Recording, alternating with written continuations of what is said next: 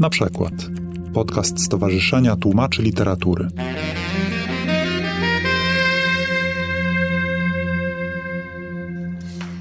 Dziękuję bardzo. Zrozumiałam swoją rolę tak, że mam uczynić rzecz skomplikowaną jeszcze bardziej skomplikowaną. I postaram się z tego wywiązać, e, wprowadzając na początek sporo chaosu.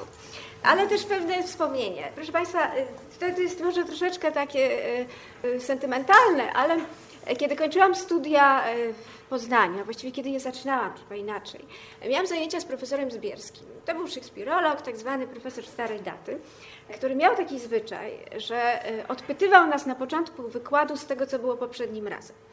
I, i, I, to było takie dość stresujące doświadczenie, ponieważ gwałtownie zwracał się do różnych osób i mówił, pani mi powie, co ja ostatnio powiedziałam. Kiedy znało się go trochę dłużej, wiadomo już było, że tak naprawdę pytał zawsze o tylko kilka rzeczy, więc nie było to aż tak strasznie trudne. I wśród tych rzeczy, które od nas wymagał bezwzględnie, było po pierwsze to, abyśmy zapamiętali, że drama as a work of literature is immutably fashioned, a po drugie byli zdolni przetłumaczyć to określenie. E, to, to drama as a work of literature is immutably fashioned. To było stwierdzenie profesora Nikola, ówczesnego, znaczy w latach 50., a więc w czasach, kiedy z kolei pan profesor Zbierski szukał swojego mistrza, e, dyrektora Instytutu Szekspirowskiego w Stratfordzie. Natomiast właściwy przekład tego określenia brzmiał tak. Dramat jako utwór literacki jest niezmiennie ukształtowany. I to jest właśnie to wyznanie wiary, którego oczekiwał od nas profesor. W czasach, kiedy mówił o tym Nikol i powtarzał Zbierski, panowało sporo zamieszania w tak zwanej teorii edytorstwa. To znaczy y, kilkakrotnie próbowano sformułować zasady tworzenia czy też edytowania właśnie tekstów średniowiecznych, renesansowych, które w najlepszy możliwy sposób oddawałyby intencje autora. Oczywiście te intencje autora to jest dość problematyczny też wymóg, ponieważ nie wiemy, czy mówimy o intencjach początkowych, intencjach na łożu śmierci, czy też w jakimkolwiek innym momencie życia tego autora. I podczas kiedy mnożyły się kontrowersje, literaturoznawcy odpowiadali właśnie w ten sposób: wierzymy w to, że tekst jest niezmiennie ukształtowany. Teatr czyni dramatowi, czyni w takim utworze mnóstwo spustoszenia, czasami wprowadza rzeczy genialne, destabilizuje strukturę tych tekstów, niemniej jednak dramat jako utwór literacki jest niezmiennie ukształtowany. Z kolei w czasach, w których żyjemy, a więc y, z jednej strony y, licznych metodologii, które nauczyły nas nieufności do postaci tekstu, a z drugiej strony humanistyki cyfrowej, która też dostarczyła nam narzędzi do tego, aby pokazywać utwór literacki na wiele różnych sposobów jednocześnie zasadniczo odchodzi się od takiej koncepcji edycji tekstu, a zastępuje się czasami pojęciem zasobu, zbioru, archiwum, ponieważ już wiemy, że tych wersji tekstu jest bardzo wiele i mamy też możliwości, aby je ze sobą zestawić. Także dotrzymując tego słowa o wprowadzeniu chaosu, ja chciałabym na chwilę Państwu pokazać pewien projekt, który miałyśmy okazję z Alą poznać kilka tygodni temu. To jest archiwum becketowskie, gdzie możecie Państwo zajrzeć do poszczególnych wersji utworów Becketa. Ja tutaj przygotowałam Państwu taki skrót, ja go skomentuję. Ja wiem, że to jest bardzo słabo czytelne, ale rzecz nie polega na tym, aby w tej chwili wniknąć we wszystkie te zapisy. Proszę Państwa, tutaj na przykład oglądamy zestawienie kilkunastu, o ile pamiętam, 17 wersji ostatniej taśmy, ostatniej taśmy Krapa, czasami jak mówią angliści, natomiast w polskim tłumaczeniu jest to po prostu ostatnia taśma. Mamy tutaj kolejne etapy powstawania utworu. Od pierwszego szkicu, kiedy tekst nie ma nawet jeszcze tytułu, poprzez kolejne poprawki, czasami e, bardzo zasadniczej natury, przenoszenie miejsca akcji, mnożenie postaci, czasami drobniejsze, ale bardzo istotne, jak na przykład zamiana fox terriera bosego na małego białego pieska. Ale to są rzeczy, o których Beckett myśli do samego końca. Ten ostatni tekst, który widzimy, to są korekty, a więc to, co trafia do wydawnictwa. W takim tradycyjnej humanistyce to może by było właśnie to, do czego byśmy zaglądali jeszcze, żeby zobaczyć, co autor poprawił. Natomiast w tej chwili przyglądamy się wszystkiemu. Interesuje nas to, jak ten utwór powstawał, dlaczego te zmiany y, autor wprowadzał i w jaki sposób może nam to pomóc w interpretacji utworu. Ponieważ jeżeli coś zmienił, to widocznie mu na tym zależało, a więc jest ważne. Zwróćcie Państwo uwagę, że to oznacza, że e, destabilizuje się nam sam początek tłumaczenia. Już tak zwany tekst źródłowy rozpada się na dziesiątki różnych wersji, poprawek dostępnych w tej czy innej formie, które zaczynamy bawić. Ale również z drugiej strony rzecz wydaje się bardzo skomplikowana i to nie od dzisiaj. I trochę tytułem wprowadzenia do spotkania z panem profesorem e, Tomaszem Wiśniewskim, które Państwo pewnie w ramach tych samych seminariów oczekuje, pan profesor e, napisał e, obszerne studium działalności grupy teatralnej Complicity, czy Complicity, bo właściwie też mówi się o tym, że w ostatnich czasach podkreślając swoje związki z tradycją brytyjską, zmieniają trochę nazwę, swoją nazwę, właśnie nalegając na taki, taką wymowę brytyjską. Jest to studium aktywności tej grupy przez wiele lat. Tekstów, które napisali, tekstów, które odegrali, tekstów, które zostały wygłoszone y, na scenie, płynęły z radio y, i tak naprawdę były y, wystawiane na wielu różnych scenach, kontynentach i za każdym razem podlegały bardzo istotnym zmianom. A więc gdybyśmy tak spojrzeli na tą, te deklaracje, które pan profesor czyni na początku książki, czym tak naprawdę się zajmuje, to Oczywiście są tam przedstawienia, które pamięta, ale oprócz tego są tam collection, archives, texts, other available resources, które tak naprawdę oznaczają DVD, video recordings, unpublished manuscripts, research and developed materials, notes, stills, photographs, and so on. Unpublished variants of the script uh, about.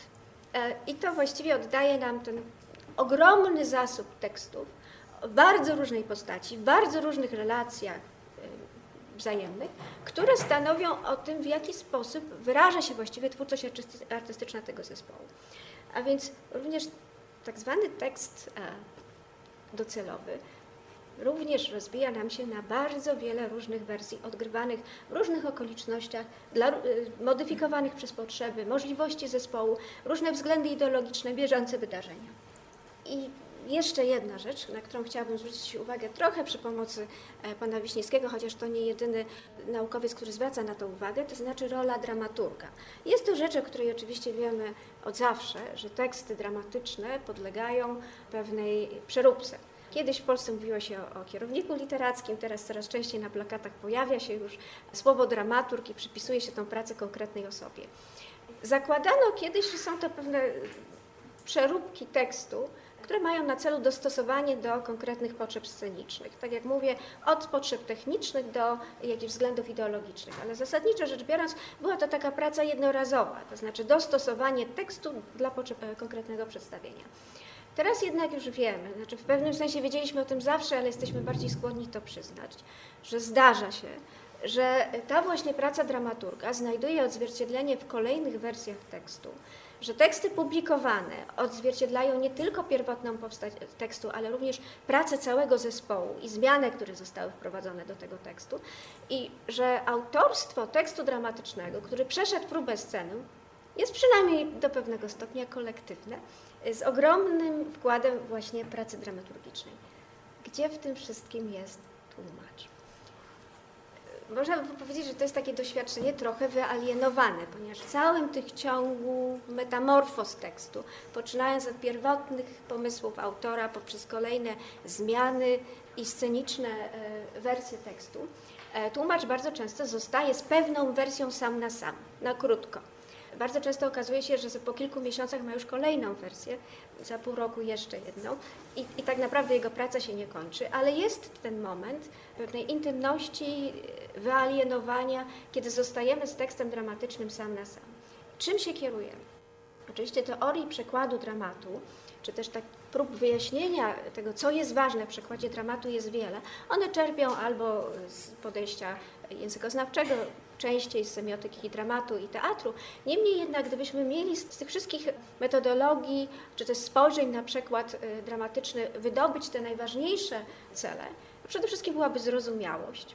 Tekst dramatyczny jest wygłaszany ze sceny, nie ma przypisów, nie ma czasu, żeby sprawdzić coś w internecie, a więc to, co słyszymy, powinno być zrozumiałe dla publiczności. Bardzo wiele zależy od tego, czy bardzo ten tekst jest od nas oddalony w czasie, bo czasami jest to również konieczność modyfikacji konwencji bardzo głęboka, ponieważ y, to jest nie tylko poziom stylistyki, ale y, w ogóle pewnych nawyków konwersacyjnych. Czasami te zmiany są bardzo głębokie. One również bywają niebezpieczne, ponieważ ta, ten tekst, który jest odległy w czasie i słychać to ze sceny, przypomina nam o tym, że pochodzi z innej rzeczywistości. Jeżeli modernizacje są zbyt radykalne, czasami może się zdarzyć, że założymy, że postaci, które widzimy na scenie są e, przynależą do naszego świata. I z jednej strony je rozumiemy, z drugiej strony nakładamy nasze nawyki interpretacyjne na ich zachowanie i prowadzi to mimo wszystko do nieporozumienia. E, takim klasykiem e, nalegania czy głoszenia potrzeby zrozumiałości tekstu dramatycznego jest oczywiście Stanisław Barańczak, który bardzo często powtarza, że nie ma powodu, aby widz e, napotykał trudności w miejscach, gdzie tego autor nie przewidział. To oznacza, że wszystkie strategie czy techniki tłumaczenia znane nam są używane w przekładzie dramatu w nieco bardziej kawaleryjski sposób, a więc mówię tu o substytucji, o wypuszczeniu, o interpolacji, czyli wszystkim, co służy ekwiwalencji dynamicznej, a więc powstaniu tekstu, który daje, czy też stwarza możliwość wykreowania podobnego efektu na scenie, e, niemniej jednak nie jest całkowicie e, wierny pod względem leksykalnym, czy też formalnym. Kolejny wymóg to oczywiście brzmienie. Tekst musi dobrze brzmieć ze sceny, aktor powinien nie mieć trudności z wygłoszeniem tego tekstu. E, ja znów e, cytuję klasyka przekładu, wprawdzie klasyka przekładu szekspirowskiego, e, Jean-Michel Deprat, jeden z najbardziej rozpoznawalnych francuskich tłumaczy Szekspira, który mówi o tym, że translation implies making sense of the original, keeping its rhythm, echoing sonorities, transposing its metaphors and its prosody, while not disturbing its poetic resonance. Oczywiście to stwierdzenie odnosi się do tekstów, które e, są e, poddane pewnym rygorom formalnym, czyli na przykład napisane są wiersze. Niemniej jednak nawet w tekstach, które, w tekstach dramatycznych, które e, są napisane prozą, jest pewien rytm, tempo, które należy uzyskać również w przykładzie. Jeżeli tekst zbyt niewolniczo trzyma się oryginału, stara się zbyt wiele wytłumaczyć, tracimy dynamikę konwersacji. Tekst po prostu nie brzmi dobrze ze sceny. E, a więc z jednej strony bierzemy pod uwagę te wymogi konwersacyjne, z drugiej strony też czasami e, już czysto obwieniowe, związane z tym, że nadmiar samogłosek otwartych albo zamkniętych po prostu uniemożliwia uzyskanie pewnego efektu na scenie. Także e, taki, taki przykład, który często podaję, gdybyście Państwo się zastanowili nad wyrazami, które pozornie są ekwiwalentami, czyli angielskie danger i polskie niebezpieczeństwo, to najbardziej to pokazuje, do, jak różny efekt można uzyskać, krzycząc zasadniczo to samo słowo ze sceny w tych dwóch językach. No, sama liczba sylab nam trochę zmniejsza szanse na ratunek w tej sytuacji. I wreszcie dramaturgia, czyli to są te bardzo szeroko pojęte względy dramaturgiczne, które nakazują zmianę tekstu, ponieważ takie są możliwości techniczne sceny, ponieważ taki jest skład zespołu, ponieważ taka jest sytuacja polityczna, a więc wszystko to, co nakazuje modyfikację tekstu dla potrzeb sceny docelowej. W efekcie, gdybyśmy się przyjrzeli tekstom, przekładom tekstu dramatycznego, bardzo często jest tak, że jest ich wiele i mają one bardzo różny status w kulturze docelowej. E, istnieją oczywiście przekłady historyczne. To dotyczy autorów takich jak Szekspir, a więc przykłady, które powstawały przez wiele wieków czasami i osunęły się gdzieś w niebyt. One oczywiście stanowią pewien zasób, pewną wartość, niemniej jednak nie są ani grane, ani czytane, ani analizowane. Także stąd to pojęcie przykładów historycznych, które należą do bardzo istotnego zbioru odzwierciedleń tekstów, niemniej jednak nie zajmują istotnego miejsca praktyce teatralnej czy w krytyce literackiej. Przekłady kanoniczne to znowu takie pojęcie, które się odnosi zwykle do autorów bardzo rozpoznawalnych.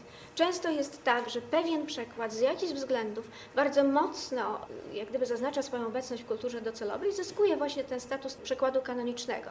Y, on y, jest jednocześnie skarbem, a z drugiej strony taką skałą, o którą rozbijają się kolejne przekłady. Czasami zmiana przekładu kanonicznego nie zachodzi wcale albo z wielkimi trudnościami. Mamy przykłady filologiczne, niewiele ich jest, ale one są jednak czasami sporządzane dla potrzeb czysto analitycznych przez filologów, a więc to są przykłady mniej więcej dosłowne, które pozwalają dotrzeć jak gdyby do e, szczególnie tej warstwy semantycznej tekstu z pełną świadomością, że niszczymy jego wartość e, artystyczną. Przykłady literackie. Przekłady literackie to są te przekłady, które e, ambitnie starają się zrzucić z piedestału przekłady kanoniczne, a więc nieustannie powstające nowe przekłady, aspirujące tej, do roli tych e, tekstów, które w danym czasie e, będą zastępować nam oryginał. Przekłady sceniczne a więc przekłady, które są tworzone z myślą o konkretnych przedstawieniach i zwykle nie są drukowane. One zawierają bardzo różne właśnie modyfikacje już na E, etapie przekładu związane e, z tym, że e, czasami one powstają w współpracy z konkretnym zespołem, z reżyserem, z aktorami, a więc już na tym etapie dostosowane są do oczekiwań. I przekłady kulturowe. Przykłady kulturowe to jest stosunkowo jak gdyby nowa kategoria w sensie rozpoznawalności, ale absorbująca krytyków chyba w tej chwili w największym stopniu. To znaczy w czasach, w których żyjemy, globalizacji, ogromnej mobilności teatru, tekstów, autorów, oznacza to, że bardzo często teksty wędrują e, poza europejski krąg kulturowy i te zderzenia, do których dochodzi na etapie przekładu, czy też zmiany są znacznie bardziej radykalne niż te, których doświadczaliśmy dotychczasowej recepcji europejskiej, które przywykliśmy określać właśnie jako przesunięcia kulturowe. Tutaj jest cały, cała, jak gdyby taki obszar, w którym znajdujemy mnóstwo określeń, e, o dość e, niejasnych definicjach zachodzących na siebie, ponieważ e, nomenklatura tutaj ciągle jeszcze nie jest jakby ustabilizowane, ale mówimy o transpozycjach, hybrydach, przewłaszczeniach, wywłaszczeniach i wreszcie słowo, które chyba zrobiło w ostatnim czasie największą karierę, traadaptacje, a więc teksty, które łączą przekład z adaptacją. Tak jak mówię, do tak radykalnych przemian dochodzi zwykle na styku kultur. Tego typu e, e, zjawiska często ilustrowane są przez recepcje e, kanonicznych autorów europejskich, na przykład w Azji albo w Ameryce Południowej, gdzie te, ta, ta zamiana kodów kulturowych dotyczy właśnie warstwy fabularnej, a nie jakichś kosmetycznych zmian związanych tylko z, z, na przykład z metaforyką albo idiomami.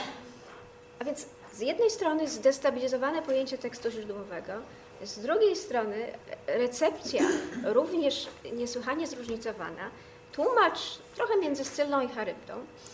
Pozostaje nam jeszcze pytanie, po co my to w ogóle robimy, a właściwie dlaczego, to znaczy skąd przekład dramatyczny się bierze, co jest siłą napędową recepcji w tym wypadku.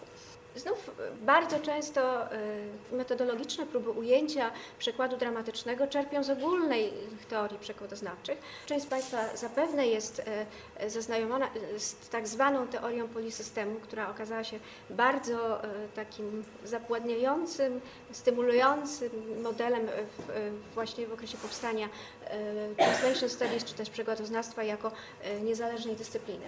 Ewan Zucha Mówiąc o tym, kiedy dochodzi do przekładu, a więc kiedy sięgamy po teksty obce, aby wprowadzić je do naszej kultury, e, wyodrębniał na początku trzy takie sytuacje. Mówił o słabości, próżni i kryzysie. A więc to było takie założenie, które ja streszczam dość bezwstydnie we własnym, e, może nie tyle przekładzie, czy co streszczeniu. Kultura ta pierwotna, źródłowa jest swego rodzaju właśnie takim kosmicznym gigantem, który wyrzuca z siebie różnego rodzaju skarby, które słabsi łapią i natychmiast starają się wkomponować w swój własny e, pejzaż. Przekład literacki w tym kontekście wydawał się właśnie takim działaniem zastępczym i naprawczym, podejmowanym w kryzysowych momentach, kiedy próżno szukać twórczego impulsu w obrębie własnych zasobów i możliwości. Po latach ta teoria polisystemu była formułowana w latach 70., e, spopularyzowana w latach 80., używana w latach jeszcze ciągle 90., ale już sam Evan Zocha dokonał pewnej korekty tego myślenia. Wszyscy chyba mamy świadomość, że sięgamy po teksty obce nie tylko wtedy, kiedy jest nam źle z tym, co mamy, a również dlatego, że stworzone są pewne warunki, aby nas przekonać, aby, że to, co obce, może się okazać dla nas wartościowe. A więc jest tutaj działanie całej grupy ludzi, która jest odpowiedzialna za transfer tych obcych tekstów do naszej własnej kultury. Zoha w tym kontekście wymyśla, tak jak sama już tutaj zaznaczam, dość ekscentryczną grupę osób, które nazywa Makers of Life Images, czyli twórców obrazu rzeczywistości, idea makers and option devices, pomysłodawcy i kreatorzy rozwiązań, a także culture entrepreneurs, animatorzy kultury. O co w tym wszystkim chodzi?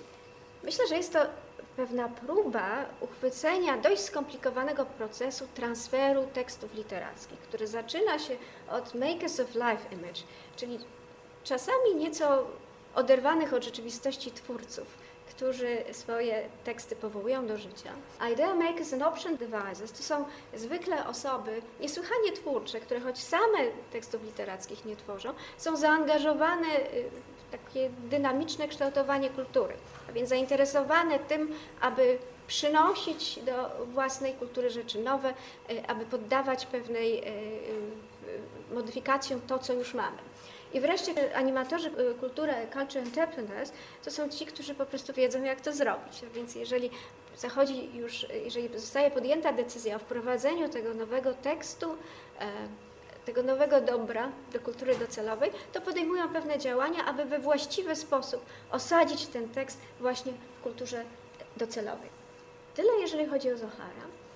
Z drugiej strony pojawia się też inna refleksja w Translation Studies, i to już jest tekst, który pochodzi ze stosunkowo niedawno wydanej książki i dość burzliwie przyjętej, wciąż jak gdyby poddawanej nowej e, dyskusji. Translation Rewriting in the Age of Post-Translation Studies e, Edwina Genslera, który mówi o tym, że wszystko to, co przekładoznawstwo zrobiło do tej pory, czyli rozpoznanie kultury źródłowej, docelowej, rozpoznanie względów kulturowych, które mają wpływ na przekład na wszystkich jego etapach, to wciąż za mało powinniśmy iść dalej i zastanowić się, jakie są efekty przekładu, czyli post-translation age, to jest ta faza, kiedy już nie zastanawiamy się ani co, ani dlaczego, ani jak, tylko co było dalej. Jaki był ostateczny efekt wprowadzenia tego tekstu do kultury docelowej? Notabene u Zuchara też pojawia się taka myśl, kiedy mówi, że rzeczy mogą podlegać transferowi, ale niekoniecznie muszą być zintegrowane. Więc to, że coś przełożymy, to jeszcze nie oznacza, że rzeczywiście zajmie właściwe miejsce w kulturze docelowej. Ja już zacytuję bezpośrednio z oryginału. The measure the success or failure of the ideas or the aesthetics of a translation, one has to look beyond translation to begin to examine the culture changes that take place after the translation, hence the move towards a post-translation analysis. W rozważaniach Genslera, a również tych na temat książki Genslera pojawia się też inna myśl, która wydaje mi się szczególnie istotna e, w kontekście tego studium przypadku, e, jak, którym, na którym za chwilę pochylimy się. To znaczy e, przekład literacki jest podejmowany często z inicjatywy osób związanych z kulturą docelową i znajduje swoje miejsce w tym obszarze. Niemniej jednak Inicjuje też pewne zmiany, paradoksalnie w kulturze źródłowej. A więc to, że coś zostało przetłumaczone, ma znaczenie nie tylko dla tych, którzy to czytają w przekładzie, ale również e, w miejscu, gdzie ten tekst powstał. Ja myślę, że to doświadczenie polskiej literatury, my jesteśmy troszeczkę bardziej do tego przyzwyczajeni, że nasi e, autorzy, wykonawcy często są anonsowani jako e, twórcy, którzy odnieśli wielki sukces gdzieś tam, których przetłumaczono na wiele języków. E, ta myśl trochę trudniej przebijała się chyba do świadomości anglosaskiej, dlatego wydaje się tak e, świeża. Niemniej jednak jest to założenie, że recepcja zagraniczna, fakt, że coś jest tłumaczone, może być niesłychanie istotny dla autora w obrębie jego kultury docelowej, takiego rozpoznania wartości tego tekstu. I Tutaj już ostatnim slajdem chciałabym troszeczkę podejść pod temat, który jak rozumiem będzie bliższy Pani Małgorzacie Semili, jakby jest głównym tematem naszego spotkania, czyli Torben Betz. E, ja zajrzałam na jego e, stronę w Wikipedii, gdzie oczywiście jest mnóstwo informacji na temat wcześniejszych przedstawień i tekstów, których jest autorem ale też jest e, dość e, stosunkowo istotny, bo pod koniec pasus o recepcji jego tekstu zagranicznej i o przełomowych latach e, właśnie 17-18, kiedy teksty te były grane w Hiszpanii, a szczególnie obecnej fali przykładów w Argentynie, w Polsce, Czechach, Chile, Wenezueli i Peru. Zwróćcie Państwo uwagę, że wydaje mi się to dość klasycznym właśnie przykładem post-translation effect, kiedy fakt przełożenia przyjęcia lub nie, ale niemniej jednak za, zaistnienia na, e, w kulturze obcej, docelowej może mieć znaczenie dla recepcji autora w jego własnym kraju. Dziękuję bardzo. Wysłuchali Państwo na przykład podcastu Stowarzyszenia Tłumaczy Literatury.